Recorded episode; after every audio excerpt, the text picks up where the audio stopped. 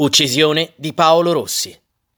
Il 27 aprile 1966 Paolo Rossi, studente di architettura di 19 anni, veniva aggredito e picchiato brutalmente da un gruppo di fascisti davanti alla facoltà di lettere dell'Università La Sapienza di Roma, mentre distribuiva volantini in occasione delle elezioni per il rinnovo degli organismi rappresentativi studenteschi.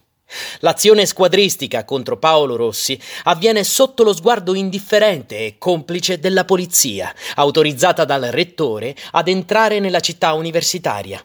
Il giovane studente, stordito dalle percosse, cade dal muretto della scalinata e muore all'ospedale.